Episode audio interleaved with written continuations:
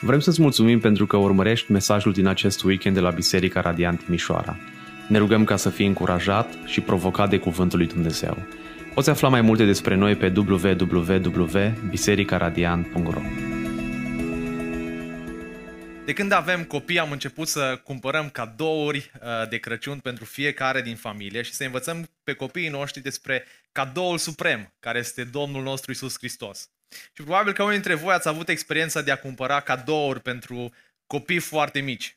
Uh, de obicei, acești copii sunt prea mici pentru a se bucura um, de cadou.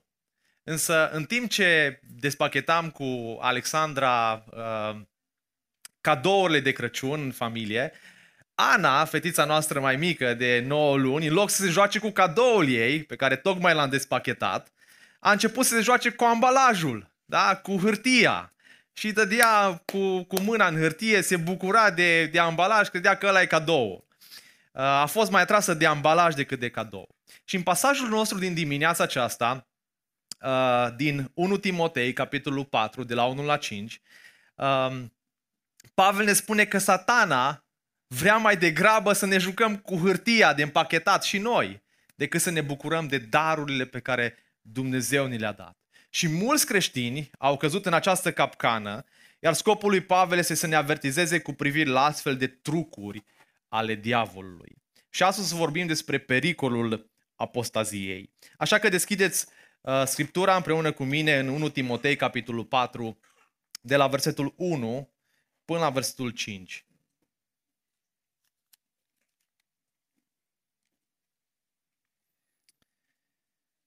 1 Timotei, capitolul 4, de la versetul 1 până la versetul 5.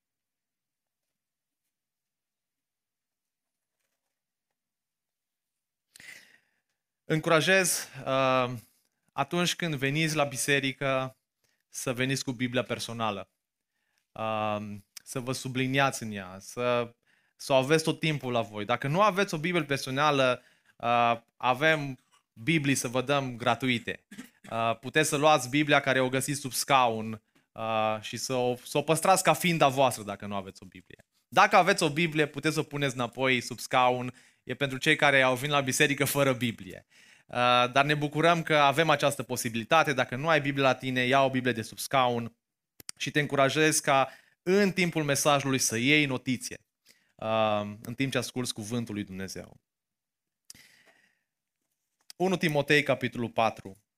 Dar Duhul spune limpede că în vremurile din urmă unii se vor depărta de credință apropiindu-se de duhuri înșelătoare și de învățături ale demonilor, influențați de ipocrizia mincinoșilor, a căror conștiință a fost însemnată cu fierul roșu. Ei interzic căsătoria și cer abstinență de la mâncărurile pe care Dumnezeu le-a creat ca să fie primite cu mulțumire de către cei ce cred și cunosc adevărul căci orice făptură a lui Dumnezeu este bună și nimic nu trebuie respins dacă este luat cu mulțumire, pentru că este sfințit prin cuvântul lui Dumnezeu și prin rugăciune. Haideți să ne rugăm ca Dumnezeu să ne vorbească uh, din acest pasaj. Doamne, îți mulțumim că la Tine este adevărul. Îți mulțumim că cuvântul Tău este o sabie cu două tăișuri care pătrunde până acolo că desparte sufletul nemăduvă de trup. Te rugăm, Doamne, ca în dimineața aceasta, prin acest cuvânt, Doamne, să ne vorbești și nouă, să ne atingi, Doamne, cu prezența Ta, cu uh, cuvântul Tău, Doamne. Mă rog, Doamne, ca acest cuvânt să-l faci viu și lucrător în inima noastră. Te rog, Doamne, să ne ajuți și să ne ferești de apostazie. Și, Doamne, te rog să ne ferești, Doamne, de diavol. Și îți mulțumim pentru ceea ce ai pregătit pentru noi și pentru protecția pe care o ai asupra noastră. În numele Domnului Iisus Hristos m-am rugat. Vorbește, Doamne, că robii tăi ascultă. Amin. Suntem în uh, seria, am revenit în seria Construind o biserică sănătoasă. Um, ne-am uitat în capitolul 1, ne-am uitat în capitolul 2, uh, capitolul 3, capitolul 4 suntem astăzi. Și um, contextul acestui pasaj, acest pasaj nu începe cu un subiect nou. uh, Pavel îl îndeamnă încă o dată pe Timotei să se ferească de învățătorii falși, de predicatorii falși. Și el a făcut acest lucru și la începutul cărții, când i-a spus lui Timotei să se ferească de cei care distrag atenția oamenilor de la adevăr, fiind atrași înspre uh, mituri, verset, capitolul 1, versetul 4, și genealogii, care încurajează mai degrabă la speculații nefolositoare decât la lucrarea lui Dumnezeu prin credință. Această învățătură a condus mai degrabă la o dependență de fapte bune decât o dependență față de Evanghelia Harului. Și asta, asta face Apostolul Pavel uh, și spune lui Timotei uh, ce înseamnă o, o, o biserică sănătoasă. Ne-am uitat în capitolul 1. Mai apoi ne-am, ne-am uitat că uh, o biserică sănătoasă are o învățătură sănătoasă.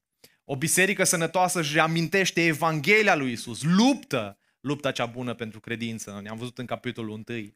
Mai apoi în capitolul 2, Pavel îl îndeamnă pe, pe tânărul Timotei să facă din, din rugăciune o prioritate. Apoi am văzut că Dumnezeu este mântuitorul lumii. Am uitat în capitolul 2, de la versetul 8 la 15, la caracterul și rolul femeii creștine în biserică și în societate. Mai apoi în capitolul 3 am văzut caracterul și rolul prezbiterilor și caracterul și rolul diaconilor. Și foarte interesant că în versetul 1 Pavel spune că Duhul spune limpede că în vremurile din urmă unii se vor depărta de credință, apropiindu-se de duhuri înșelătoare și de învățături ale demonilor. Conjuncția dar uh, din acest verset face legătura între ultimele versete din capitolul 3 și primele versete din capitolul 4. Observați ce spune Pavel în capitolul 3. Sper să vin la tine cât de curând, însă scriu aceste lucruri pentru ca, dacă întârzi, să știi cum trebuie să te comporți în casa lui Dumnezeu. Care este biserica Dumnezeului celui viu, stâlpul și temelia adevărului. Și fără îndoială, versul 16, mare este taina Evlaviei. Și aici în capitolul 16 uh, conține o parte dintr-un imn cântat de biserica primară. Și poate Nazario o să, cu Crina o să compună o cântare pe acest imn. Uh, așa cum indică uniformitatea, ritmul și paralismul său, spun comentatorii. Observați, cel ce a fost arătat în trup, a fost dovedit drept prin Duhul, a fost văzut de îngeri, a fost proclamat printre neamuri, a fost crezut în lume, a fost luat în slavă. Dar, dar, Duhul spune limpede. Pavel nu s-a referit la o anumită revelație, ci la învățăturile date în mod repetat de Domnul Isus și de ceilalți apostoli. Duhul spune limpede. Marcu 13 cu 22 că se vor ridica cristoși falși și profeți falși și vor face semne și minuni pentru a-i aduce în rătăcire, dacă este posibil, chiar pe cei aleși. Și conform acestei învățături, situația va degenera pe măsura apropierii venirii Domnului Isus Hristos. Ce spune Duhul? Că în vremurile din urmă, această expresie poate avea mai multe înțelesuri în Scriptură. În profețiile sale privitoare la vremurile din urmă, Daniel s-a referit la întreaga curgere a istoriei din vremea împăratului Nebucadnețar al Babilonului antic, până în vremea când Dumnezeul uh, cerurilor va ridica o împărăție care nu va mai fi nici, nimicită niciodată. În epistola lui Ioan, el îi avertizează pe cititorii săi din biserica primară că este ceasul de pe urmă. În acest context este echivalentul zilelor noastre. Și Ioan spune în 2 cu 18, copilașilor, este ceasul cel de pe urmă. Și după cum ați auzit că vine anticrist, să știți că acum s-a arătat mulți anticriști. Și prin acesta, prin aceasta știm că este ceasul de pe urmă. Mulți anticriști. Pare a fi clar că aceste zile din urmă au început odată cu venirea Domnului Iisus Hristos și se finalizează cu revenirea Domnului Iisus Hristos pe, nerul, pe, pe norii cerului. Suntem în zilele din urmă. Suntem în zilele din urmă. Noi trăim în vremea mesianică dintre prima și a doua venire a lui Iisus Hristos. Perioada care va fi numită pe bune dreptate și este numită zilele din urmă. Trăim zilele din urmă. Ce se întâmplă în vremurile din urmă? Observați ce spune Apostolul Pavel, îi spune lui Timotei, versetul 1. În zilele din urmă, unii se vor depărta de credință, apropiindu-se de duhuri înșelătoare și de învățătura ale demonilor. După stabilirea cadrului escatologic, adică cu privire la vremurile din urmă, Pavel ajunge la ideea principală și el descrie mișcarea bisericii din Efes în termen de apostazie față de credință. Aceasta este unul dintre cele mai dure pasaje din Scriptură, pentru că ne descriu niște oameni care s-au îndepărtat de credință și s-au lipit de duhuri înșelătoare și de învățăturile dracilor. Cu greu am putea găsi un limbaj mai acid pe paginile Scripturii decât acest pasaj. Verbul se vor depărta. Este grecescul apistemi. Înseamnă a se depărta, a se, a, a se uh, înlătura, a dezerta. Verbul a depărta este înrudit cu substantivul tradus apostazie și se referă la cineva care se îndepărtează de la poziția inițială. Aceștia sunt creștini cu numele sau cei care se declară în mod fals așa. Ei se asociază cu cei care cred cu adevărat Evanghelia, dar pleacă după ce au crezut niște minciuni și au fost înșelați. Astfel își arată adevărata natură de neconvertiți acești oameni. Mulți oameni au folosit fără discernământ acest pasaj pentru a argumenta că mântuirea se pierde sau că cel puțin credința în Domnul Isus Hristos, credința mântuitoare, poate fi părăsită. O asemenea interpretare sau o asemenea folosire a Scripturii uh, nu are niciun sprijin textual. De ce? Pentru că în acest context este important să precizăm două semnificații, semnificații ale termenului credință, pistis, care se referă la credința mântuitoare în Domnul Isus Hristos și articol de credință sau corp doctrinar de credință. Și în contextul nostru se referă la un corp doc- doctrinar de credință, la o credință în, um, în, în, în cuvântul lui Dumnezeu. În acest pasaj avem de a face cu al doilea sens, adică Pavel face referire aici la îndepărtarea de învățăturile și doctrinele creștine, nu la îndepărtarea de credința mântuitoare. Pasajul nu a fost intenționat să vorbească despre subiectul mântuirii și cu atât mai puțin despre credința mântuitoare. Este important să arătăm din pasaj că avem de a face cu o lepădare a unei învățături creștine, doctrinare și nu la lepădarea credinței mântuitoare. Un apostat este o persoană care și-a mărturisit cândva credința în Domnul Isus Hristos, dar care acum s-a îndepărtat de credință, a părăsit învățătura, a părăsit credința. Și apostazia, dragii mei, apare în mijlocul unei, unei biserici printre cei care își mărturisesc credința și apoi renunță la ea. Și în primul rând învățăm din acest pasaj că apostazia este reală. Duhul spune lămurit. Nu Apostolul Pavel, nu Adi Balta, Duhul lui Dumnezeu spune lămurit. Că în vremurile din urmă, unii se vor îndepărta de credință. 70% dintre tinerii creștini renunță la credință după terminarea liceului și nu se mai întorc niciodată. Spune un sondaj din, uh, din America, dar lucrurile nu stau mai rost nici la noi în țară. Și asta n-ar trebui să ne surprindă pentru că Duhul spune într-un mod explicit lucrul acesta. Posibil ca Pavel să se refere la revelația pe care a primit-o cu ceva vreme în urmă, când uh, uh, spune bisericii în fapte 20 cu 29, știu că după plecarea mea vor veni între voi lupi feroce care nu vor cruța turma. Chiar și dintre voi se vor ridica bărbați care vor spune lucruri pervertite ca să-i atragă. Este profeția, revelația pe care Pavel a avut-o, uh, a avut-o uh, cu privire la biserica din Efes. Chiar în Vechiul Testament, Moise a avertizat despre profeții falși care încearcă să îi îndepărteze pe oameni de Dumnezeu. Deuteronom 13, 12 cu 18, puteți să citiți acasă și să vă notați textul acesta. 2 Cronici 25 cu 27 spune de fapt că Amazia s-a îndepărtat de Domnul. Isus ne-a avertizat de astfel de profeți falși. Matei 24, 9 cu 13. Atunci vă vor da să fiți chinuiți, vă vor ucide și veți fi urâți de toate neamurile din cauza numelui meu atunci mulți se vor potigni, se vor trăda unii pe alții și se vor urâ unii pe alții. Se vor ridica mulți profeți falși și îi vor duce în rătăcire pe mulți și din cauza înmulțirii fără de legi, dragostea celor mulți se va răci. Dar cel ce va răbda până la sfârșit acela va fi mântuit. Hristos a învățat că sfârșitul timpurilor va fi marcat de o îndepărtare de credință masivă a credincioșilor. Vor fi atât persecuții uriașe cât și învățături false care vor cauza această îndepărtare.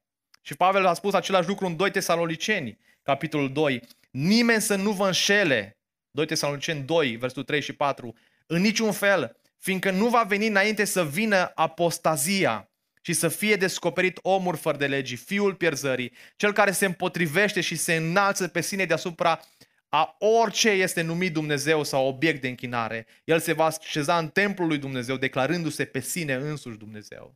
Evrei 3 cu 12 spune, fiți atenți fraților ca nu cumva vreunul dintre voi să aibă o inimă rea, necredincioasă, care să-l depărteze de Dumnezeul celui viu. Vă duceți aminte când Domnul Iisus Hristos a hrănit 5.000 de oameni, 5.000 de persoane? În Ioan capitolul 6 cu 60 spune Duhul este cel ce dă viață, carnea nu folosește la nimic. Cuvinte pe care vi le-am spus, spune Domnul Iisus Hristos, sunt Duh și viață, dar sunt, un, dar sunt unii dintre voi care nu cred. Căci Iisus știa de la început cine sunt cei care nu cred și cine este cel ce urma să-l trădeze. Apoi a zis, tocmai de aceea vă spu- v-am spus că nimeni nu poate să vină la mine dacă nu i-a fost dat de către Tatăl.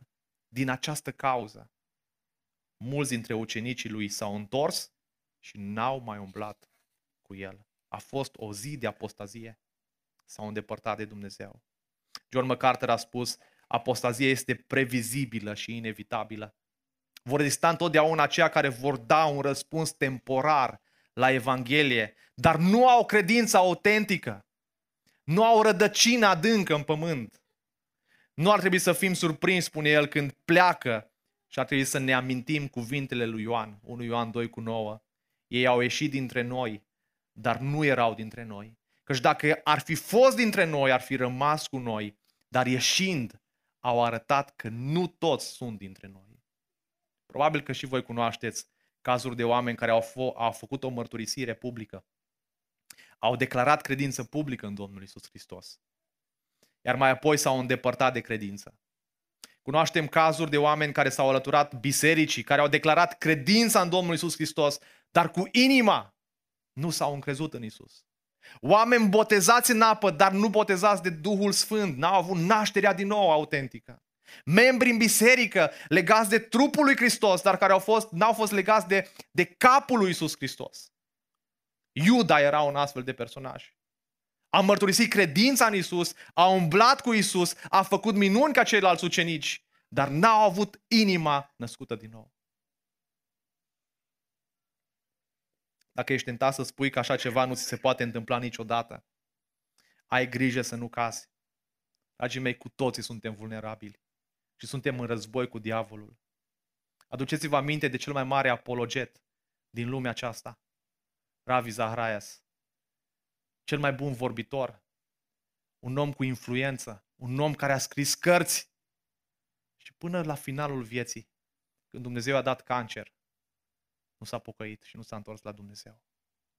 Așadar, spune Pavel, cel care crede că stă în picioare să aibă grijă să nu cadă.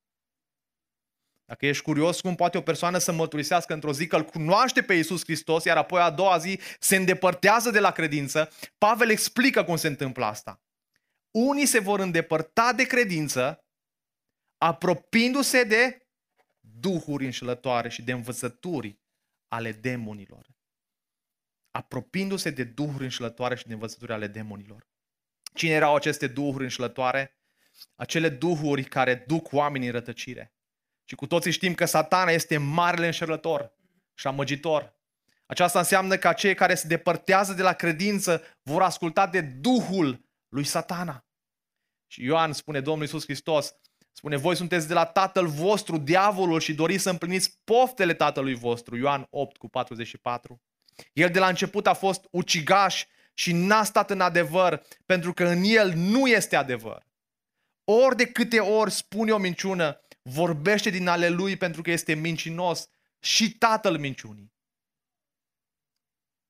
El este mincinosul, el este înșelătorul. Și de învățăturile demonilor, observați, du de, înșelător, de, de înșelătorie apropiindu-se de duhuri înșelătoare și de învățături ale demonilor.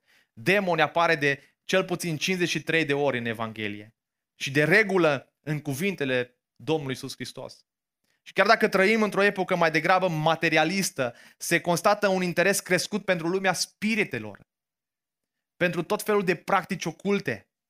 John Stott spunea că Biblia îl descrie pe diavol nu doar ca fiind ispititorul care prinde pe oameni în capcana păcatului, ci și ca fiind înșelătorul, seducându-i pe oameni ca să-i atragă în falsitate.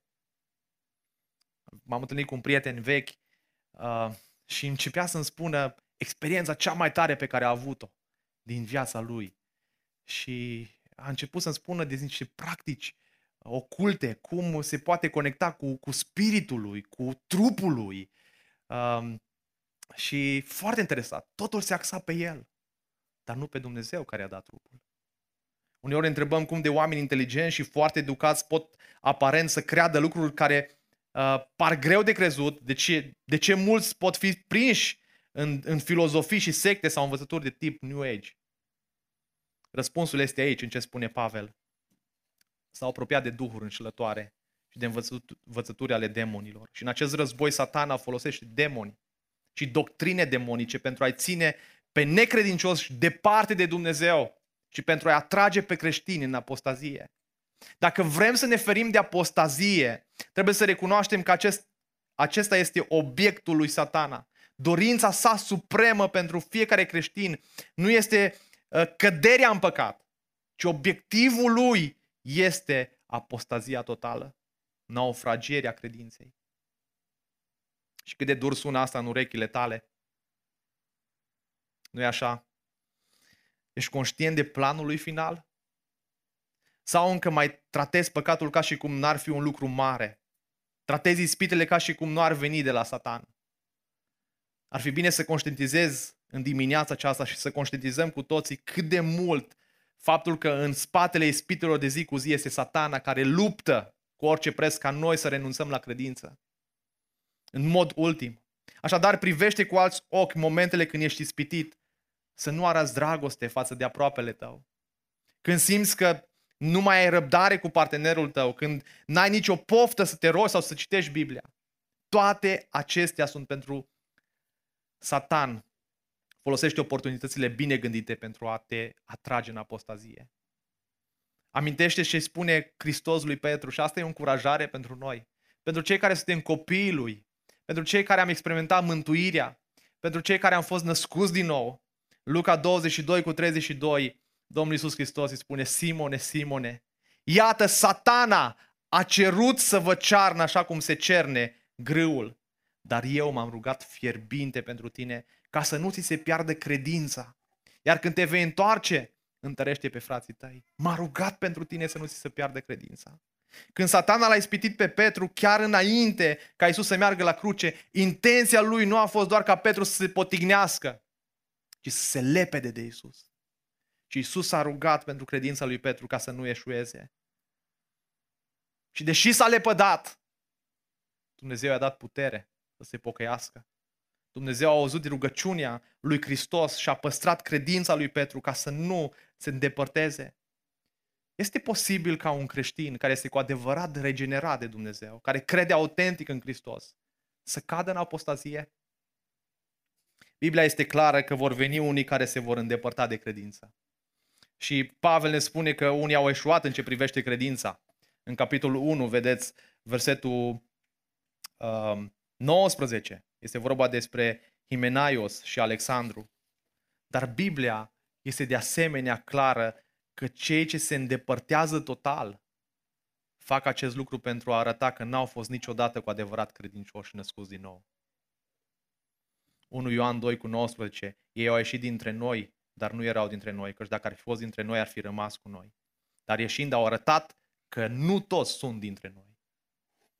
Mărturisirea de credință a Bisericii Radiant o puteți găsi pe site-ul bisericii, secțiunea Perseverența Sfinților și Siguranța Mântuirii spune în felul următor, și acolo puteți găsi și versetele.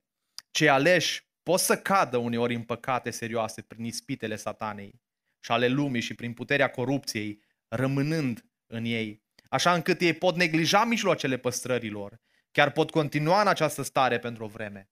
Astfel ei pot să cadă în disgrația lui Dumnezeu, pot să întristeze Duhul Sfânt, pot să se alipească de haruri și de, și de mângâieri, pot avea inimile împietrite și conștiințele rănite, pot să-i rănească și să-i afecteze pe alții, pot să aducă asupra lor judecăți temporare. Totuși, în timp, ei își vor renoi pocăința și vor fi păstrați prin credința în Domnul Isus Hristos până la capăt. Cel născut din nou nu poate să apostazieze. Ryle, un episcop din Anglia, spunea, îl, bine, îl binecuvintez pe Dumnezeu că sunt făcut capabil să văd un alt fel de Evanghelie decât aceasta în cuvântul lui Dumnezeu. Eu văd că Biblia mă învață că acela care își începe cu adevărat viața de credință în Hristos va fi păzit de apostazie fără îndoială și va ajunge la un sfârșit glorios. Odată ce este făcut viu prin harul lui Dumnezeu, el va trăi pe veci. Odată ce a fost înviat din morți, din mormântul păcatului și a fost a f- și făcut un om nou, el nu va mai merge niciodată înapoi. Nu, va, nu va mai deveni niciodată omul cel vechi, mort în păcate și greșeli. Va fi păzit de puterea lui Dumnezeu. El va fi mai mult decât biruitor prin acela care l-a iubit. Dumnezeul cel veșnic este refugiul lui și el se va dăposti sub brațele veșnice ale celui atotputernic. Ce încurajare pentru noi care suntem copii al lui Dumnezeu. Că suntem păziți de puterea lui Dumnezeu, prin credință. Apostazia nu numai că este reală, apostazia este și promovată. Uitați-mă în versul 2. Dezvăluie marionetele pe care le folosește demonii pentru a-și transmite adevărul înșelătoare. Influențați de ipocrizia mincinoșilor, a căror conștiință a fost însemnată cu fierul roșu. Principalele trei calificări pe care le caută satana într-un astfel de învățător sunt ipocrizia, minciuna și indiferența. Ipocriții au succes, deoarece stilul lor de viață este foarte înșelător. Greu îți dai seama de un om care este ipocrit. Greu îți dai seama. Un ipocrit este acela cărui interior nu se potrivește cu ceea ce îi pretinde exteriorul. Și Isus i-a considerat pe farisei și pe cărturari niște ipocriți și a descris astfel în Matei 22, 23 cu 25. Vai de voi, cărturari și farisei ipocriți, căci voi curățați pe din afară paharul și farfuria, dar pe dinăuntru sunt pline de jaf și necumpătare. Farisee orb, curăță mai întâi paharul și farfuria dinăuntru ca să fie curate și pe din afară. Vai de voi, cărturari și farisei, spune Domnul Iisus Hristos, Vai de voi, farisei ipocriți, căci voi vă asemănați cu mormintele văruite, care pe din afară arată frumos, dar pe dinăuntru sunt pline de oasele celor morți și de orice fel de necurăție. Tot așa și voi. Pe din afară arătați drepți oamenilor, dar pe dinăuntru sunteți plini de ipocrizie și de fără de lege. Un ipocrit este un mare înșelător. Pentru că de multe ori arată ca cei mai devotați, ca cei mai spirituali, cei mai credincioși, în timp ce în realitate e cel mai puțin devotat. Dar deoarece costumul lui este atât de bun, oamenii sunt înșelați de mesajul lui. Vreau să te gândești la viața ta chiar acum. Cum ești tu? În realitate, doar tu cu soția, cu soțul, singur, în camera. Și cum ești la biserică. Nu e suficient să te numești pocăit. Să porți acest nume, dar să trăiești o viață duplicitară de ipocrizie. Și de ce? Și ce e cel mai dureros? Că mulți îl vor respinge pe Domnul Isus Hristos din cauza acestor oameni. Durerea cea mai mare atunci când inviți pe cineva la biserică și spune, oh, știu biserica radiant. Știu eu pe oamenii aceia. Acolo, acolo merge cu tare, îl cunosc, l-am văzut eu la birou ce face. L-am văzut cum se pontează. L-am văzut ce învârtel face. Las că știu cum trăiesc. Duminica cântă, merg cu Biblia la braț, dar știu ce fac în timpul săptămânii. Azi că știu eu ce gură spurcată are. Știu eu cum vorbește cu mine. Știu eu cum mă tratează. Știu eu ce atitudine are. Știu eu mândria lui. Fură motorină, nu-și plătește taxele. Mă lipsesc de, a, de, de asemenea pocăiți. Și asta se întâmplă de multe ori. Când practica nu se potrivește cu teoria. Când ceea ce predicăm, nu aplicăm. Când ceea ce cântăm, nu trăim. Când știm doar teoria și uităm practica. Și satan se folosește de, de ipocriți. Dar satana se folosește și de mincinoși. Prin ipocrizia mincinoșilor, o combinație teribilă. Învățătorii mincinoși sunt lipsiți de Duhul Sfânt. Cu adevărat ei sunt ca niște lupi răpitori veniți ca să împrăște turma. Feriți-vă de astfel de oameni, dragă biserică. Feriți-vă de astfel de oameni. Brian Bell spunea, cum Dumnezeu spune adevărul și folosește oameni pentru a-l împărtăși, așa și satana spune minciuni și se folosește de oameni pentru a le împărtăși. Învățătura falsă vine deseori combinată, uh, acompaniată de oameni bine îmbrăcați, manerați, atractivi, prietenoși, convingători chiar. De aceea avem nevoie să cunoaștem Scripturile ca să putem discerne adevărul de eroare.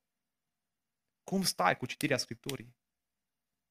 Cum stai cu studierea Scripturii? Cât de bine cunoști Scriptura ca să nu fi dus în rătăcire de astfel de învățători? Ești tu plin de cuvântul lui Dumnezeu ca să discerni adevărul de minciună? Stai tu în prezența lui pentru a nu fi ca cei din Efes? Cum spune Pavel Efesenilor, copii plutind încolo și încoace, purtați de orice vânt de învățătură, prin viclenia oamenilor și prin șiritenia lor în mijloacele de amăgire, ci credincioși adevărului, spune Pavel, în dragoste să creștem în toate privințele ca să ajungem la cel care este capul Hristos. Dragii mei, nu vă bazați doar pe predica mea de duminică. Nu vă bazați pe predicile altor predicatori. Citiți scripturile săptămână de săptămână, zi de zi. Aprofundați-le, memorați-le, trăiți-le, cunoașteți-le. Influențați de ipocrizia mincinoșilor, a căror conștiință a fost. Cum a fost? Însemnată cu fierul roșu. Însemnată cu fierul roșu. O conștiință însemnată cu fierul roșu. Textul uh, grecesc sau cuvântul grecesc, cauteriazo, a fi marcat cu un fier încins. Acesta era folosit pentru animale, dar există și posibilitatea teoretică să fi fost folosită pentru a distinge pe anumiți infractori. Punea fierul roșu pe ei. Însemnare. Și în acest context ar putea așadar să indice că duhurile rele au pus stăpânire pe conștiința acestor, acestor apostați. I-a însemnat cu fierul roșu. O conștiință cauterizată. Vocea conștiinței lor a fost înăbușită în așa fel încât nu au mai simțit nimic, nu au mai auzit nimic, n-au mai auzit șoapta Duhului Sfânt al lui Dumnezeu. Au continuat să mintă, au continuat să trăiască în păcate, au continuat să trăiască fără Dumnezeu. Și 2 Tesaloniceni 2 cu 11, Pavel spune pentru că n-au primit dragostea adevărului ca să fie mântuiți. Ce a făcut Dumnezeu din această pricine? Dumnezeu le trimite o lucrare de rătăcire ca să creadă o minciună. Pentru ca toți cei ce n-au crezut adevărul, ce au găsit plăcere în nelegiuire, ca să fie osândiți. Apostazia, dragii mei, în al treilea rând, nu doar că este promovată de astfel de învățători, dar ea este și subtilă. Observați versetul 3 și 5. Ei interzic căsătoria și cer abstinență de la mâncăruri pe care Dumnezeu le-a creat ca să fie primite cu mulțumire de către cei ce cred și cunosc adevărul. Deci orice făptură a lui Dumnezeu este bună și nimic nu trebuie respins dacă este luat cu mulțumire, pentru că este sfințit prin cuvântul lui Dumnezeu și prin rugăciune. Te aștepți ca Pavel să, să, să tragă un semnal puternic de alarmă, să vorbească despre faptul că acești oameni îl neagă pe Iisus Hristos ca fiind Dumnezeu. Sau promovează închinarea la copaci ca fiind singura lor speranță de mântuire. În schimb, Pavel a enumerat o înșelăciune foarte subtilă. Ei interzic căsătoria și cer abstinență de la mâncăruri. Bărbați care interzic căsătoria și susțin abținerea de la alimente. Ele pot părea lucruri minore. Și te gândești, dar merită să ducem bătălia pentru astfel de lucruri? Când nu e despre mântuire? Una este căsătoria care e creată de Dumnezeu susținută de Dumnezeu și chiar necesară pentru continuarea rasei umane. Cealaltă este mâncarea, de asemenea creată de Dumnezeu și chiar primită cu mulțumire de către cei ce cred și cunosc adevărul. Dar apostazia este atât de subtilă. Așa cum este întotdeauna cazul, este o problemă mult mai mare în joc. Întotdeauna învățătura falsă, dragii mei, duce la legalism și la libertinaj. Și aici este subtilitatea. Termenul legalism nu apare în Biblie ca atare și de aceea pot fi dificil de definit biblic.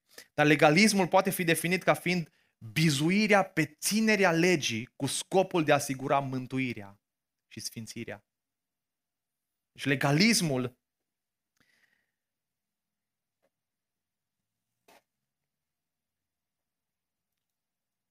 bizuirea pe ținerea legii cu scopul de a se asigura, de a asigura mântuirea și sfințirea.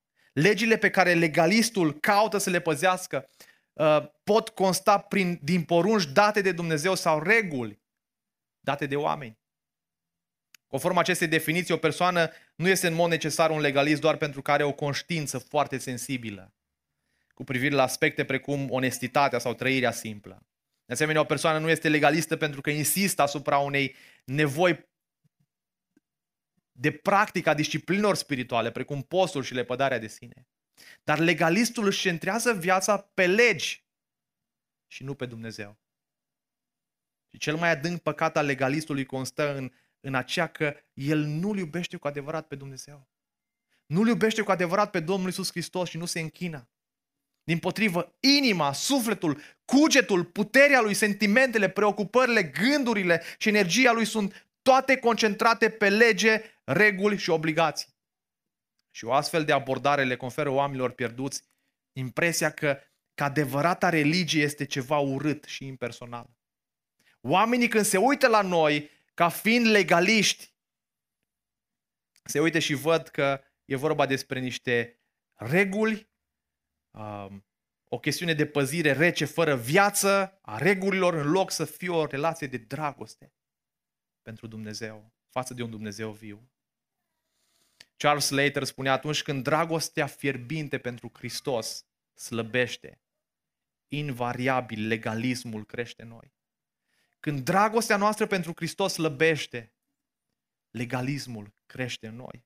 Și ce rușine ar trebui să ne fie în calitate de creștini, uităm așa de repede de mirele nostru cel ceresc, de Domnul nostru Isus Hristos și ne întoarcem la păzirea regulilor vieții creștine. Citește Biblia, spuneți rugăciunea, mergi la biserică, păzește poruncile, lucruri bune! Nu mă înțelegeți greșit. Dar când ne bizuim pe astea pentru mântuirea noastră, suntem pierduți. Coloseni 2 cu 20, dacă ați murit împreună cu Hristos față de principiile lumii, de ce vă mai spuneți lor, de ce mai vă mai supuneți lor ca și cum trăiți încă lume? Nu atinge, nu gusta, nu pune mâna. Toate acestea sunt pentru distrugere. Odată ce au fost folosite, ele având la bază poruncile și învățăturile oamenilor, ele au într-adevăr o formă de înțelepciune printr-o închinare autoimpusă și o falsă smerenie prin asprime față de trup.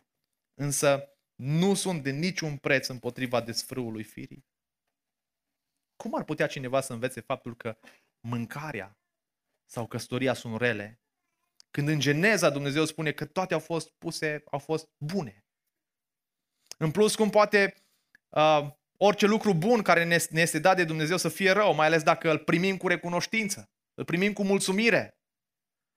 Dacă este luat cu mulțumire, pentru că este sfințit prin cuvântul lui Dumnezeu și prin rugăciune. Când spune asta, se referă atât la căsătorie cât și la mâncare. Amândouă sunt sfințite prin cuvântul lui Dumnezeu și prin rugăciune. Întrebarea de interpretare pentru noi. În ce feluri este sfințită căsătoria prin cuvânt și rugăciunea lui Dumnezeu? În ceea ce privește căsătoria, Dumnezeu a fost cel care s-a uitat la Adam și a spus nu este bine ca omul să fie singur. Prin urmare și-a făcut un partener potrivit pentru el. Dumnezeu s-a uitat la prima căsătorie și a spus că este bună. Trebuie să fim foarte atenți în aplicarea acestor cuvinte. Pentru că învățătura falsă nu numai că aduce legalismul, dar aduce și libertinajul. Două extreme care ne pot îndepărta de Dumnezeu.